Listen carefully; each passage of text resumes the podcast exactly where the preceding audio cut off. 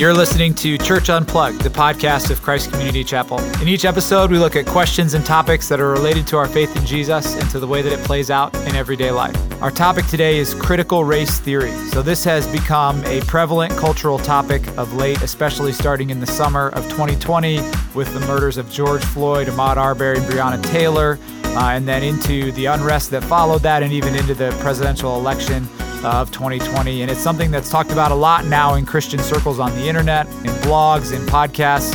Uh, so we felt it was important for us to think about what is critical race theory, first of all, and how should we as Christians think about critical race theory and think about our relationships with people of other color in general. Welcome in to Church Unplugged. Welcome into Church Unplugged. I'm Jimmy Cozy, part of the leadership team here at C C C. I've got with me today Joe Coffey, our lead pastor, Zach Wyrock, and Stacy DiNardo, who are other members of our leadership team. Uh, our topic today is critical race theory. So this is something that has come up a lot more recently in evangelical circles. Uh, it's been something that's been a hot topic of conversation going back into the summer of twenty twenty when we had the murders of George Floyd, Ahmaud Arbery, Breonna Taylor, the, the protests that followed, and all of the unrest that entered into our country. And uh, coming out of that, there have been conversations about something called critical race theory that have even creeped into the church Uh, to the point where it's become somewhat of a boogeyman for Christians. And so uh, what we want to do today is talk about critical race theory, try to define it as best we can, and then talk about how Christians should think about themselves and people of other races and critical race theory as a whole. So that's our starting point, uh, is to try to nail down what is critical race theory? What's the what's a definition for it? I feel like normally I start off by saying, oh, this is a definition, or I feel like, Jimmy, you did a lot of research yeah. preceding this podcast, so it's weird to have you intro it and then kick it back to you.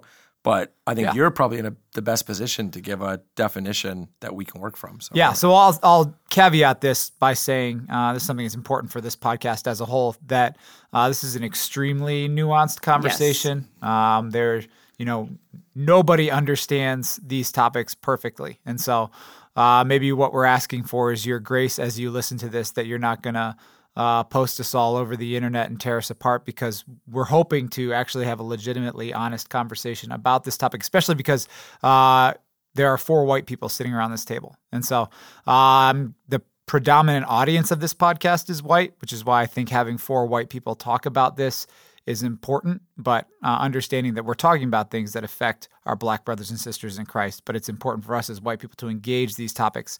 Uh, I have done some reading. I'm no by no means an expert on this, but I would say if I could give a, a, a short and sweet definition of critical critical race theory, it's a way of thinking in which you look at society uh, in terms of how it is structurally biased against other races, specifically Black people. So uh, the existence of systemic racism and the belief in the existence of systemic racism, uh, it's kind of the belief system that results in uh, seeing society uh, in terms of systemic bias against a particular race, in this case, Black people. Well, and it arose from critical theory. Right, that's what I was right? going to say, which, too, which uh, is, is more than just collective race. Rather than individual. Yeah, yeah and it's a, it is also based on power. Yeah, yeah. it's a right? subset of yes yeah, of critical theory, which is a series of theories, but essentially which divides society up into uh, groups that have power and groups that don't have power, and uh, and yeah, the maybe, and the oppressor. And maybe yeah. yeah, maybe the easiest way to. Uh,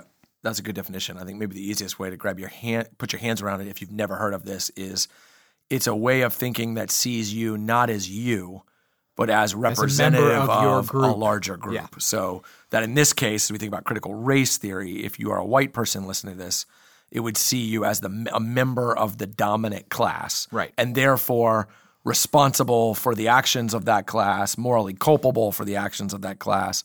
Or if you're listening to this as a person of color, it would see you as an oppressed person and therefore holding the moral kind of high road in that sense, and, and suffering up under the weight, so that you are not necessarily the sum total of your actions. You are best understood as a member of a larger of that larger entity. All right. Yeah. Now, and let me just take a step back, you know, because almost immediately some of you are thinking uh, that I know enough about this to say, well, the critical theory is Karl Marx and that's communism, and and but I want to take a step back just because um, every theory like this is uh, pointing at a problem, Uh, that is a problem. It may not be the right solution to the problem. Karl Marx actually ad- was addressing a problem that he saw, and it was uh, the way sinfulness was playing itself out. Now, I don't think his solution was the right solution, obviously. But uh, so as we look at critical race theory, uh, if you are white, you will tend to think that's not really a problem. Uh, if you are, if you will listen to this with somebody of color, they will say, oh, no, this is addressing a problem. There is a problem here. You're just not seeing that problem. All right? So let's go ahead and get into it. Yeah, I mean, uh, as far as one of the things that I wanted to do is try to evaluate critical theory, critical race theory specifically through the lens of Scripture, because I think it's important to Uh, no theory that's, Zach said this before we started the podcast, but no theory that's made by human it's beings sin, yeah. is yeah. going to be perfect. Do we want to start with the positives or the negatives? Yeah, well, let's just start here that it is true no theory made by man is going to be infallible. Only the Scriptures are infallible. And yet it's also likely that no theory, for the most part, this is not hard and fast uh, and true, but no theory is usually devoid of any Anything, truth. Right. And, I, and I think, again, we, we just don't live in a culture that represents nuance very well. Yeah. Or, and that would be common know. grace, right? Yeah, that would yeah, be, that's that right. Would be the yeah, theological I'm just saying term, that there, right? there's a reason why theories, not all theories, but there's a reason why a lot of theories catch on because they resonate with something that people experience. And so I think then when we examine something, in this case critical race theory, we're not so much saying for or against because – as Christians, we're really only for the Scriptures and for the kingdom, right? We, we have an ideology. We're not looking for one. Instead, we're kind of saying, where does it overlap with the Bible, right? right? And then where is it at odds with the Bible? So what can we affirm and what can we deny? That's good. a good way of saying it. So maybe we start with what can we affirm. Well, I think one of the things that we can affirm is that uh, one of the things the Bible teaches is that we are sinners. Uh, sinners, when they get together and we form uh, any kind of organization uh, or uh, power structure, uh, then that sin doesn't take a break. Yeah. Like when we when we form uh, an organization or a government or anything, and and the people who who make the rules for that government are sinners, we can expect sin to be in that system. So yeah, the laws, that's absolutely policies, right. In every system, family, churches, you know, and, businesses. And one of the things too, I mean, that the Bible and the the Bible is very clear on uh, holding us individually responsible for our actions, but also uh, holding us responsible for collective, uh, and that's uh, for our collective kind of um, actions and our systems that we put in place. And if you read the Old Testament, that's, that comes out a lot. Lots. And it comes out in the New Testament as well. We'll get into that probably. Numerous but, times. Yeah, and, and I, I think, you know, a couple of Old Testament examples come to mind. I mean, first of all, you have the prophetic challenges to Israel so that you'll have God basically saying that Israel is uh, playing the harlot in terms of idolatry or that Israel is oppressing the poor. or And, of course, he he doesn't mean – Every, every single person. Right? Yeah, yeah. and so you might be hearing that and going, hey, wait a minute. You, you know, about? But what he's saying is oppression of the poor or spiritual idolatry doesn't exist in a vacuum. Right. Some of you are doing it. Some of you are seeing it and not saying, saying anything. anything right. Some of you, you know, there there are layers to this, but as a nation, you are guilty of this as a as a people. You know, I think of another example. And that's is, really hard for us as Americans because we're, we're so we're so individualistic. Right? Yeah. yeah, and even when I when I read Daniel, yeah. and Daniel is lamenting and and confessing, and I was going, Daniel's one of the best people, it characters in the Bible, right. and I was going, I would not have done that if I were Daniel. I would have said, yeah, uh, yeah these people have done some really right. bad stuff. Luckily, I'm not one of them. Yeah, right? but. That's yeah. the American in yeah. me. We are very individualistic instead of collective. Yeah, yeah, you know, but we can tend to be choosy about that, yeah, though. I mean, we we are individualistic, but it, you know, I've been in church circles before where somebody say, boy, our country is headed in the wrong direction. And I don't look at them and go, hey, what are you saying? I, I'm not doing right, anything right. wrong. You know, they, they're speaking, they're using collective language. They're saying, by and large, as I look at society, here's right. what I see. And they are painting us as a group of people.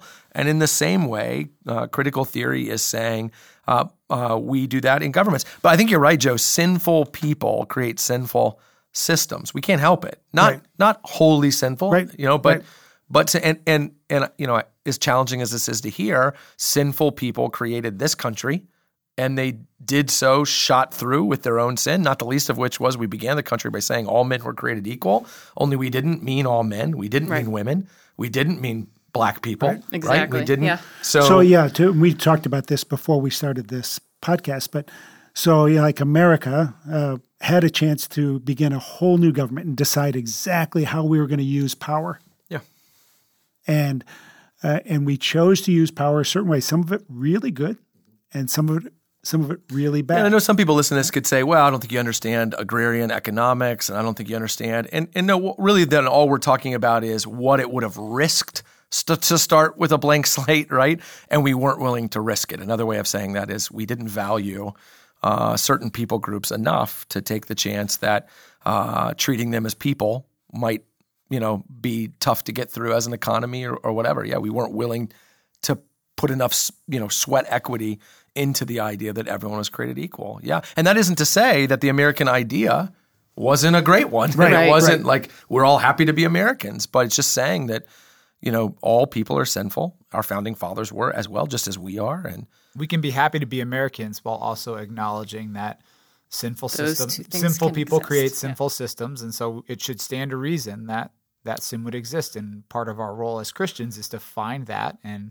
yeah. uh, pursue justice. What, what do you think the um, is the reason for the pushback um, about systemic racism, let's say? I think, um, I mean, in my opinion, it comes back to individuality mm-hmm. uh, because, you know, as a, and I, I can relate with this as a, a white male to hear, you know, you know, there's, I've been doing a lot of reading both secular and Christian sources, and, and some of the secular sources especially will say, you know, things like you can't be a white person and not be racist. And that that hits me the wrong way because I'm like, well, I haven't committed any overt racist acts. I'm thinking of myself individually. I as an individual have not done right. that. So how can you say that? And I think that's where the resistance comes from with Christians because on the other hand, you know, one of the ways that Christianity has morphed into America in America is that it's become this extremely individualistic thing where to be a Christian is about my own personal piety. You know, if I do my quiet time in the morning, if I pursue holy living, there's no collective element to it. And so for somebody to say to somebody who believes because of their own spirituality, I am good, I'm moral, I'm upstanding. Right. But what's crazy about that is the New Testament is written to collective groups of Christians. Well, yeah. You don't have the letter to Steve followed by the letter to Joe, right? Have you names, have but. Letter to the church at Corinth, right. letter to the, and, and so when Paul says Corinth, you guys are you guys are arrogant, right? Yeah, there could be somebody in the audience saying he that, is I'm not arrogant, arrogant. But, but but what he is saying is you're a church marked by arrogance, and one of the ways he names that is you have a guy sleeping with his father's wife, and nobody's confronting, and no one's confronting right. it. He's saying, hey, maybe you're not doing it, you're not committing the sexual sin, but you're, but also, you're also not addressing by. It. Yeah. Therefore,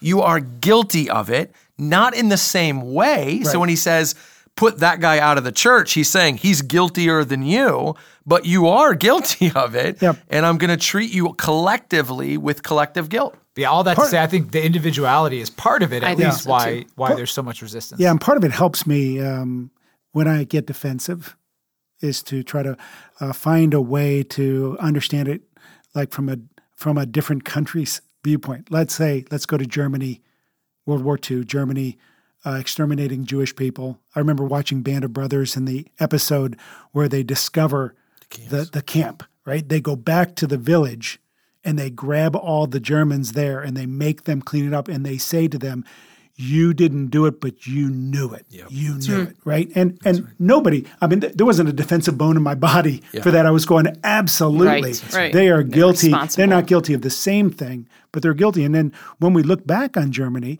and we look at the church and Christians and stuff, the only Christians that we absolve, that I absolve, are the ones who were actively right, ready to lay down their from lives. From the very first time. From right. the very first time Hitler gave a, a, a speech. Right.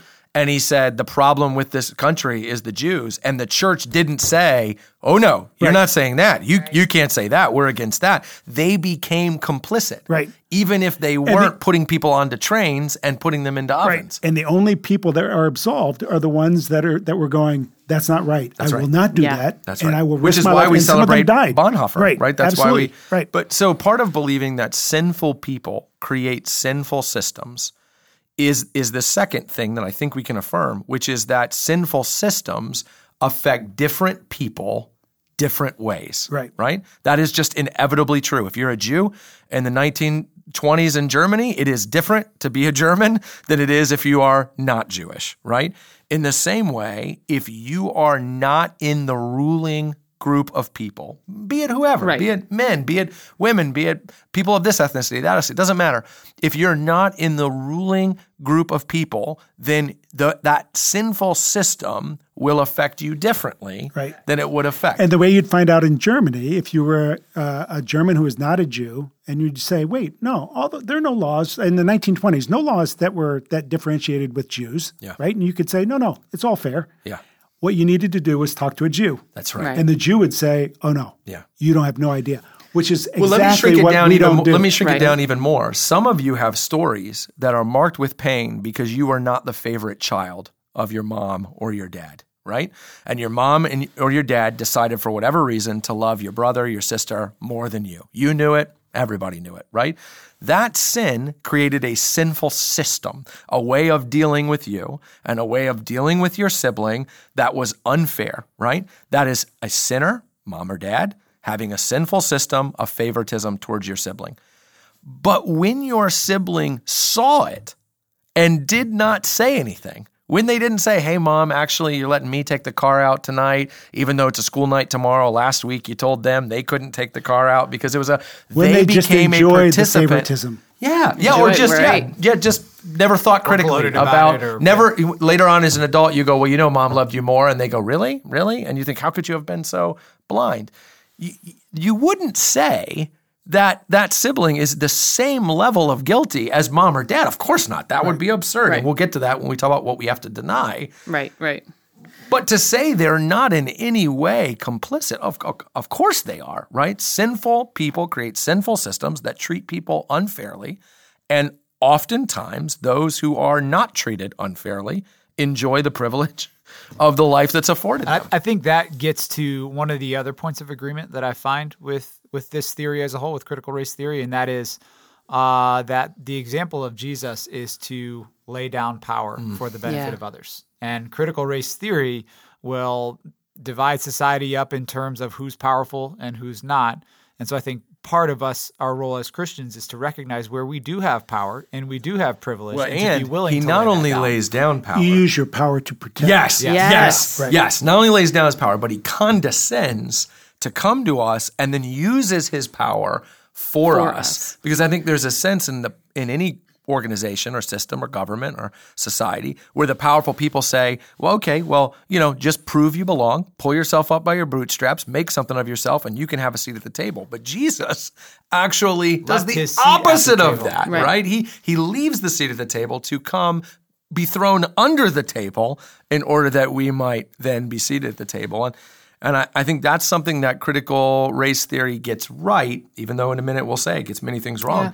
Something it gets right is to say that unless those in power, whether they knew they were in power or not, whether they took power or just were born into it, unless they begin to listen to those who are not in power and and to and to take action on what they're hearing, there there won't be a rectifying of the situation. Yeah, that and that means them working to change policies, working to change laws that will make things different than how they currently exist. I think that's something that even us, that, you know, myself, that's very comfortable in where I live yeah. and what I think, you know, um, it, Here's what, one it just thing I would changes. Say is if, if you're somebody who's listening to this and you hear the words systemic racism or structural racism, that triggers you and you become defensive.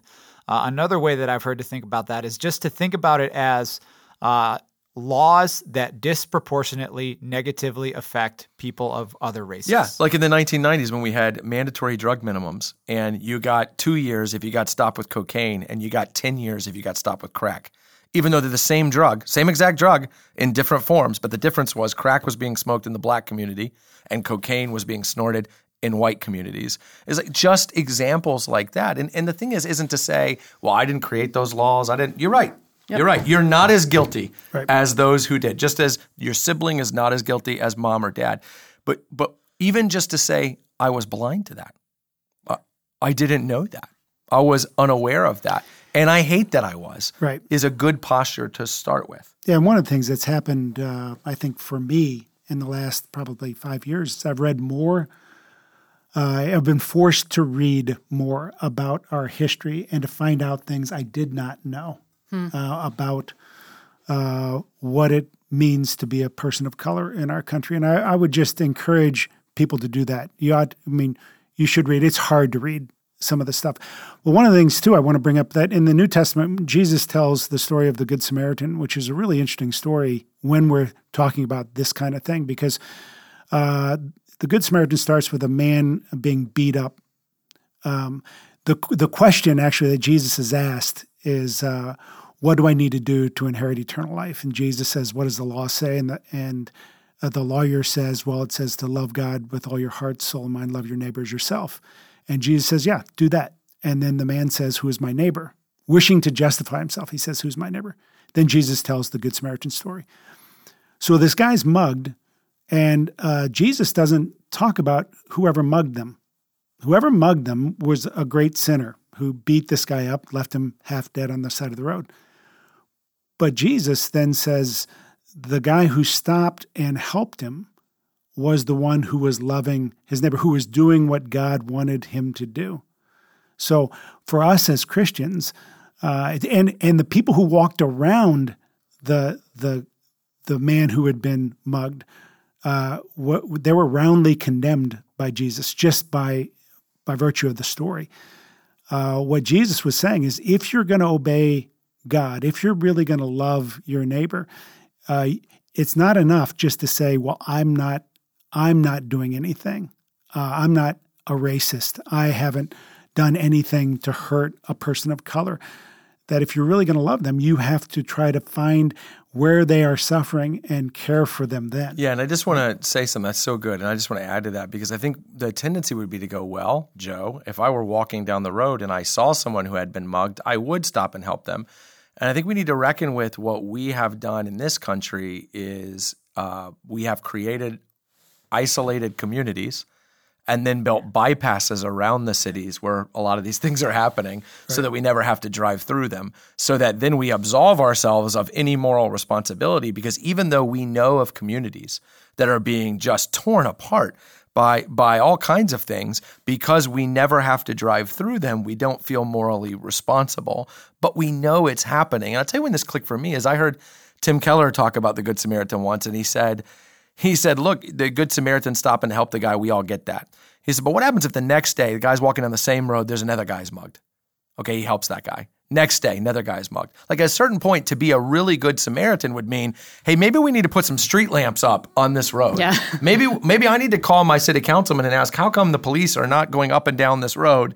Because there's a crime problem here, because I'm not just thinking of the guy on the side of the road, but I'm thinking of the people he represents who have to go down this road are, and are at risk. And and this is the last thing I think that critical race theory gets right. And then we need to, before we lose everybody, make a beeline to one that's wrong. Yeah. But but the last thing it gets right is Close that, your email browser. Yeah, it's not time it, yet. Is that system, systemic sin requires systemic answers. Absolutely. And that's the thing, that you can't just reduce it down to whoever you pass on the side of the road helping individuals, even though we have a church full of generous people who are helping individuals all the time. Absolutely. And I'm yeah. proud to be part of that community.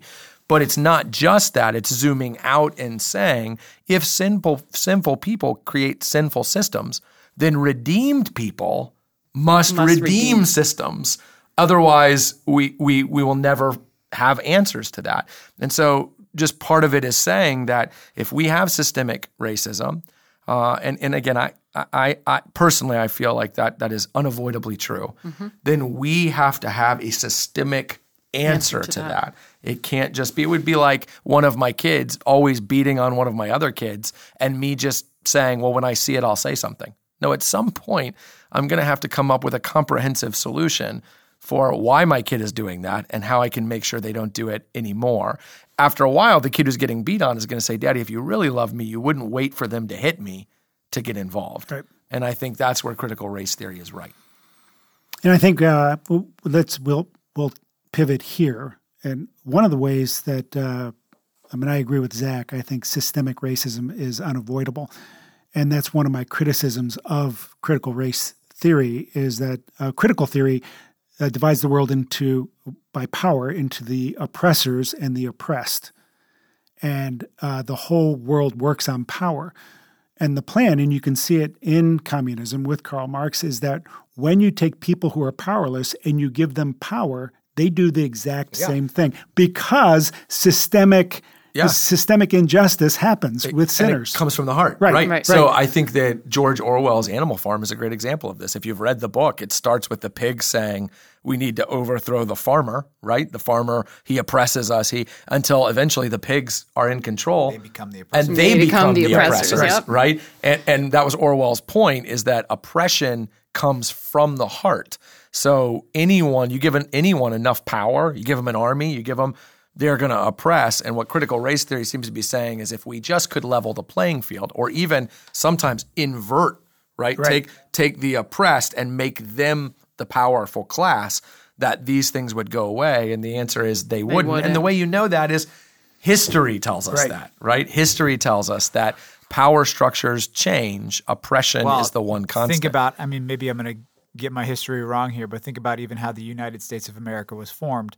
A group of people who, in a sense, felt oppressed, right. left a place right. where they're being oppressed to start something new, and now hundreds of years later have created systems that Oppress. result in oppression. Yeah. And right.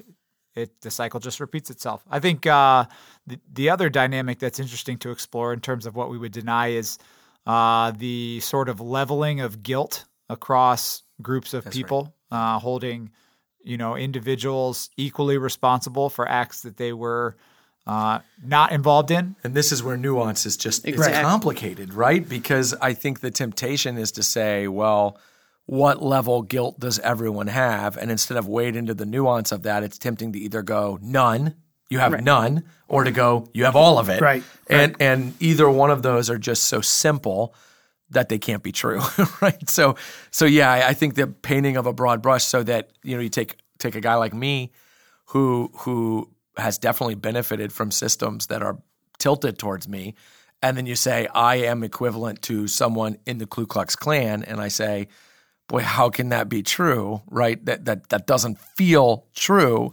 It's not true. And and I think that's where the Bible would say not everybody is the same. You know, a great example of this is in the book of Joshua when they go to Jericho, right? And God tells them, don't take any of the don't don't take any of the stuff, the plunder.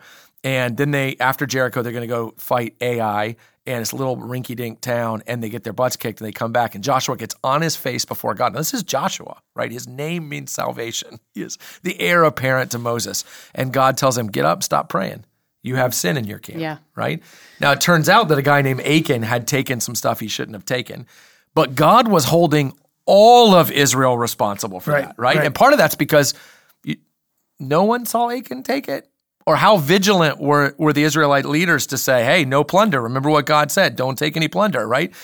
Now, Achan and his family end up being killed for that.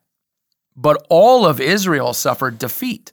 So all of them were guilty, but God did not see them equally. He did not punish them equally. Achan's family gets killed. The rest of Israel then goes up and, and wins the battle at Ai. So that God, if you think about it, if you're an Israelite soldier who didn't take any plunder and you die in the battle of Ai. Right? Yeah. You, were, you are under the judgment of your people, even though it was Achan who took the plunder and not you, right?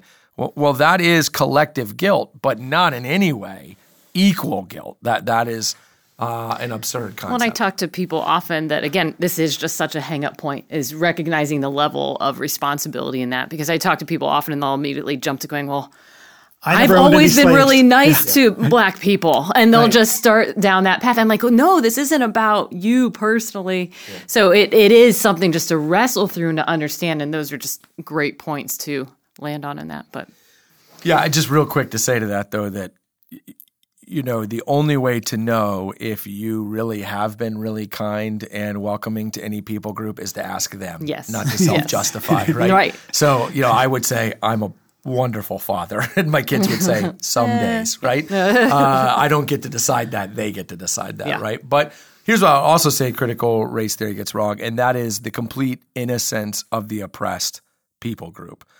And, and just saying that what critical race theory does is say oppressor's bad, oppressed good. Yeah, and and just by being oppressed, you get the, hor- yeah, the moral, moral authority. High ground. Yes, yeah, you have yeah. the moral right. authority, which I in, in what I would say to that is, no, we're all sinners, right? We're all made in the image of God.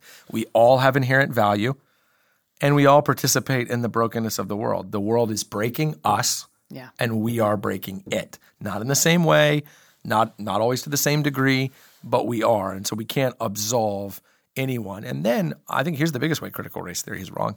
It it it has a solution that's not a savior. Right. Right? Yeah. Its solution is a turning over of power. And and the biblical solution is the turning over of your heart from hard-heartedness to being made new. And in that way, it is fundamentally anti-gospel because it says to people, our hope is that the oppressed would gain power or even equal power. Whereas the, the Bible says, actually, your your hope is that the oppressor and the oppressed will be made new in Christ and reconciled as brothers or sisters uh, in Christ. And that's a big difference.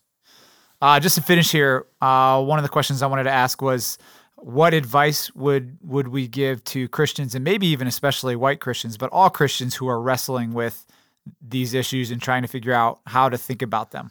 I mean, one is, I think—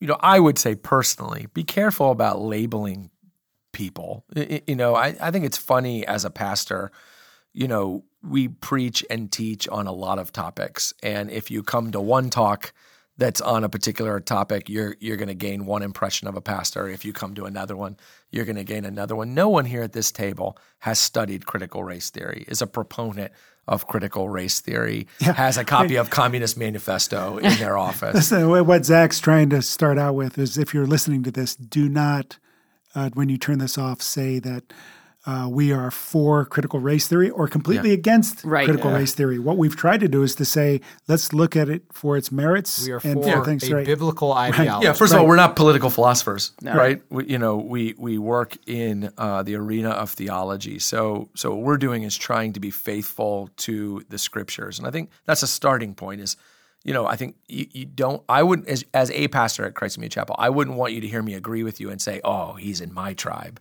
Right. Or hear me disagree with you and say, oh, he's in their tribe. I am trying very hard to be in the tribe of Jesus, right. and that's it. That well, will make strange bedfellows sometimes in various ways. Well, uh, and that's, I think, a challenge to us as Christians, is that we aren't in one tribe or another, and that we are all looking at critical race theory and other things to be like looking at them as the Bible would look at them and as Jesus would look at them. But there's um, – yeah. Yeah, I mean, I think when you, one thing I think is, even as we've mentioned, that some of these words like systemic racism or whatever just become triggers for right. white Christians. So even just kind of pushing back against that and saying, okay, wait a minute, when I feel myself bristle, when I all of a sudden what's going on inside of me that maybe isn't good, or that I am trying to self-justify, that really is not in the way of Christ. Yeah, one of the things I love about the gospel is it tells me that the ugliest parts of me have already been paid for by Jesus, which means I just think when when Christians are thinking rightly, we should never be defensive. Right. Right? Because worst case scenario, worst case scenario, someone proves to you that you're a racist, okay? Worst case. And that's not true of everyone listening to this or most people. I'm just saying, worst case, Jesus died for that, yep. and the Holy Spirit can make that new. Right? So we don't have to be so quick to respond by going, you know, I'm not this and I'm not that. The other thing I'd say is ask questions. So when someone says they believe in systemic racism, say, so are you saying that I am a racist? Are you? Ask questions. Let them go, oh, no, I'm not saying yeah. that. I'm saying this. Or, you know, have we lost the ability to have conversations? Just I know. To, yeah. to, to ask for clarity, to say, hey, I don't want to assume. I, I know what you're thinking. What are you thinking? Uh, well, I think that's important. And relationship's important. So absolutely. I think as Christians yeah. that we are always seeking and pursuing and being intentional about building relationships with people of other colors than we are. So yeah. that, I mean, that just is a big part of helping us wrestle through this will be talking to and understanding people that look different than we do. I would yeah. also say, you know, what if you are ascribing to any ideology, if you are unable to articulate how that ideology is in conflict with Scripture in any then, way, then you, yeah, you may have a problem. Yeah, and avoid, and I think I would say uh, avoid resources that fail to point that out. So when you yeah. click on the podcast or the blog post about critical race theory and the gospel, if they affirm nothing, I would run from that. If they deny everything, I would run from that, right? I would look for someone, just in general, who's wrestling, right? Not not someone who's running to their talking points. And then here's the la- last thing. And Joe, you said this so well recently in something you had written that I read, yeah. which is, can we not disagree with each other and and still love each other? I mean, have we lost that ability as a church to say, hey, maybe you're listening to this and you think some of the, some of the things that we've said are wrong. Ah, you might be right, right? But A, let's get coffee and talk about it. And B, that doesn't mean anything about can we be in relationship? Can we participate in church together? Can we seek to, you know, to hold out the gospel to ourselves and to others as well? We have got to Uh, completely disregard this cultural idea that that if unless you exist in the echo chamber I live in, we cannot be friends. That, I can't think of anything more counter to the gospel than that. You've been listening to Church Unplugged, the podcast of Christ Community Chapel. In each episode, we're going to look at topics and questions that are related to our faith in Jesus and to the way that it plays out in everyday life. We want your feedback. We want your suggestions. If you've got ideas or questions that you'd like to hear answered on the show, you can email us at churchunplugged at c c chapel dot com. We would love to hear from you. Thanks for listening.